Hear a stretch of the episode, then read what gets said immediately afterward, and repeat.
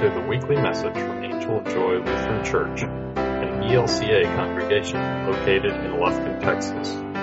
Pastor Paul Guy and the family of Angel of Joy invite you to join us for worship at 10:15 a.m. on Sunday mornings. If you should find yourself in our neighborhood, please enjoy this message and visit our website at angelofjoy.org.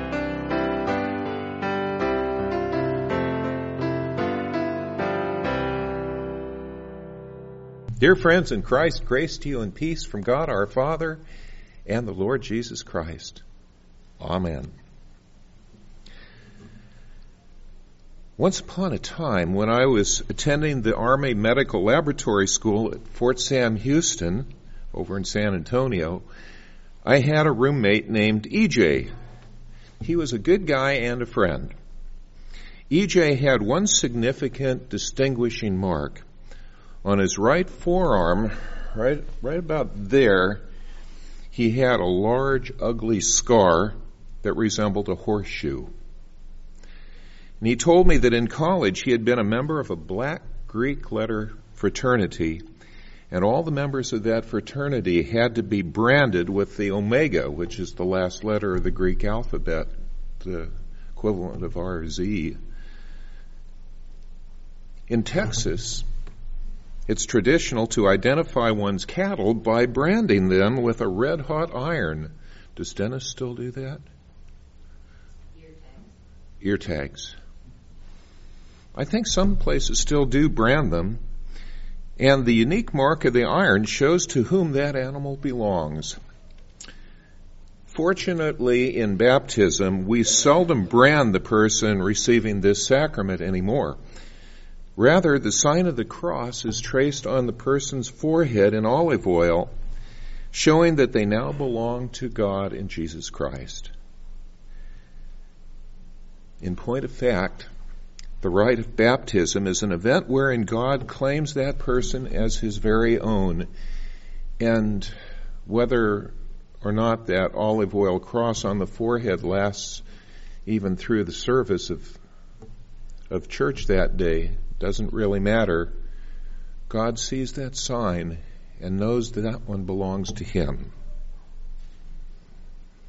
Well, the most dramatic baptism was, of course, Jesus' own baptism in the Jordan River. When the heavens opened, however that happened, and the divine voice was heard that was saying, This is my Son, the beloved, with whom I am well pleased. What a great affirmation. And it was proof positive who Jesus was. It was a truly transforming event too. In this sacred event, Jesus went from being the divine and human Jesus of Nazareth to becoming the Messiah with a mission. Almost 1400 years earlier, the prophet Moses had been approached with God with a commission to lead the Hebrew slaves in Egypt out of their enforced captivity. Right away, Moses realized that such a task would be fraught with peril and would entail enormous challenges. And so the good old Moses understandably felt that God would be better off finding someone else to carry out this mission of mercy. God was determined, however, that Moses was the right person.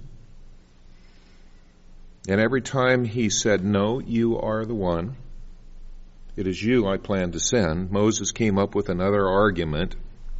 And among his attempts to dissuade God from making him the instrument of the Jewish people's deliverance, Moses posed this question he said, Suppose I go to the Israelites and say to them, The God of your fathers has sent me to you, and they ask me, What is his name? Then what shall I tell them? To which God replied, Tell them this, I am who I am. And since Hebrew, the language that was spoken in the Old Testament, Uh, does not differentiate between the present and the future tense. It could be that God was saying, I am who I will be. But the crux of the matter is this. Names may be, for the most part, of little importance. It is what one does that defines a person. God was defined by seeing to it that the, the Hebrew people did indeed escape from their slavery in Egypt and that they were led to their inheritance of the promised land of Canaan. And as far as today is concerned, the day that we're celebrating, soon the one called Jesus of Nazareth would be known as Redeemer and Savior.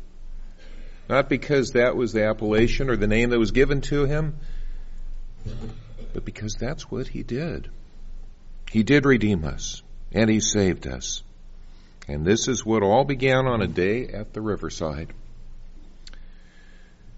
When one is baptized in this church, they approach the baptismal font, sometimes in the arms of their parents or perhaps their sponsors. And with a combination of words and water, promises are made. The parents and or sponsors make a pledge to keep the one being baptized as near to God as possible by bringing them to the church and teaching them the Lord's Prayer, the Creed, the Ten Commandments, and a lot of other important things. But within that covenantal relationship, God is also promising to love and care for that person throughout his or her lifetime. In the Lutheran Church, a baptized person, especially when they were made a child of God in infancy, later, usually in their early teens, goes through something, a period of study really, culminating with their confirmation of faith, which is more properly known as their affirmation of baptism. This is when a young confirmand vows on their own behalf to continue in this holy relationship with God. It's as if saying, What took place when I was a baby and too young to understand or to speak for myself? Now I do understand and I speak for myself and I say, Yes, this is the relationship with God that I want and that I will stay with. How these promises play out in actuality will remain to be seen, of course, but the promise of love that God makes is firm. In more than one occasion, I have heard a certain argument from people, even those with a Lutheran background, who choose not to have their infants or children baptized. And I must preface this commentary by stating that I am not talking about anyone here that I know, anyone in this congregation. But there are nonetheless likely to be folks who know what I'm talking about. And the argument goes something like this. We don't wish to impose our faith on our children. It is important to us that they come to make their own religious choices and decisions. It's a matter of integrity and respect. When they are old enough to decide for themselves whether or not they wish to believe in God and to be baptized, they will make this decision without being influenced by us, their own loving parents. It is out of respect for them that we choose not to do anything that would compromise their inalienable right to be atheists. Yeah. Of course, most of the time these statements are made by adults who have little or no interest in going to church themselves and who consequent and who consequently um, ensure that their child or children will not be raised with any knowledge of God or Jesus Christ. It's just a blank page. And by the time these children do reach an age of personal accountability, with no connection to holy concepts, they will almost certainly choose not to be baptized at all.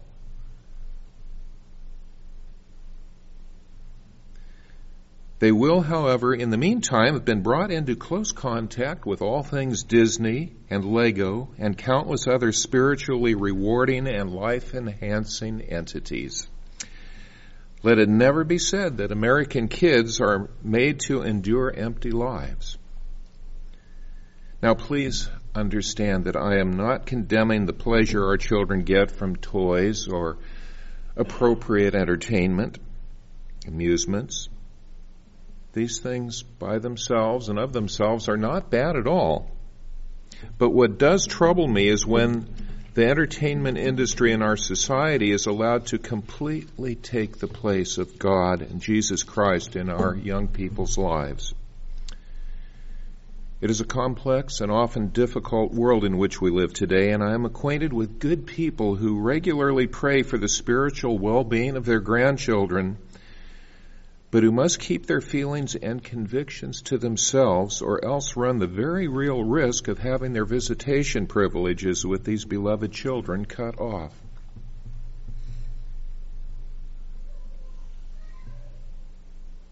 If you think that we live in a world of religious freedom, think again.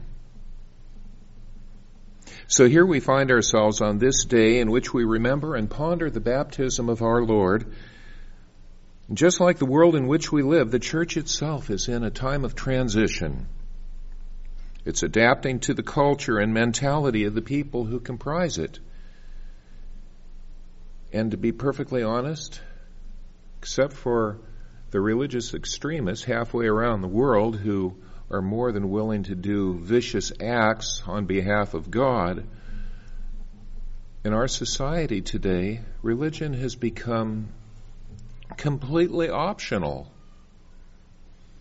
Kind of like stop signs for some of the drivers in our community here. It's a nice idea, but, you know, it's just a suggestion, mild alternative. The church is also in competition with endless other entities that seek to place their own brand upon the people of the world. But there is only one commitment that you and I can make that will ensure our eternal life in all blessedness.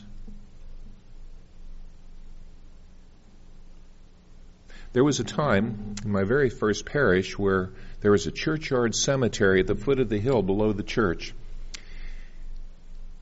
there were also other plenty of other cemeteries around town, but in that one, the cemetery board decided one time that they wanted to raise a flagpole, and whenever a veteran was buried in that cemetery, they would fly the American flag.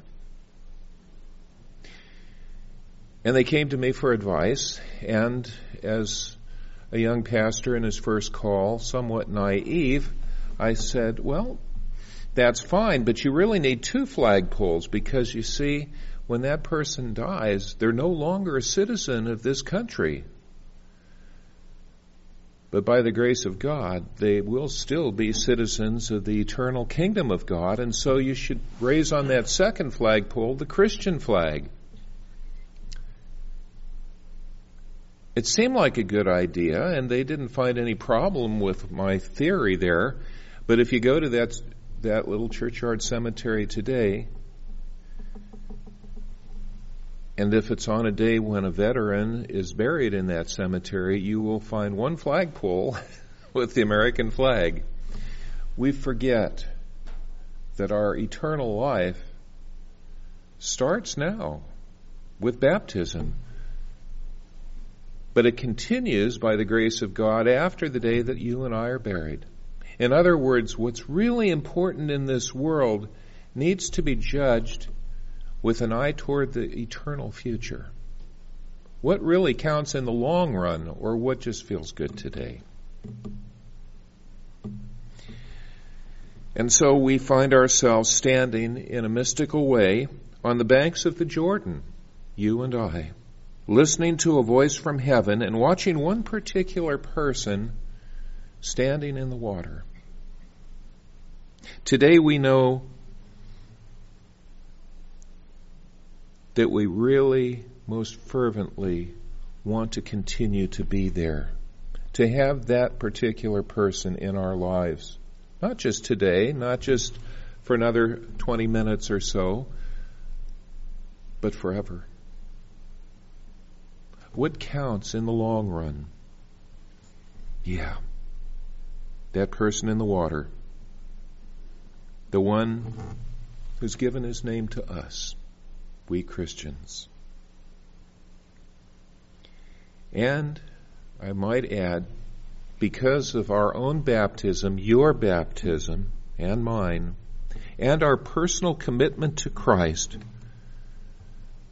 we know that we shall indeed share his destiny forever. Amen. Thank you for listening. Please provide feedback on the iTunes podcast page and visit our website at angeljoy.org for more information.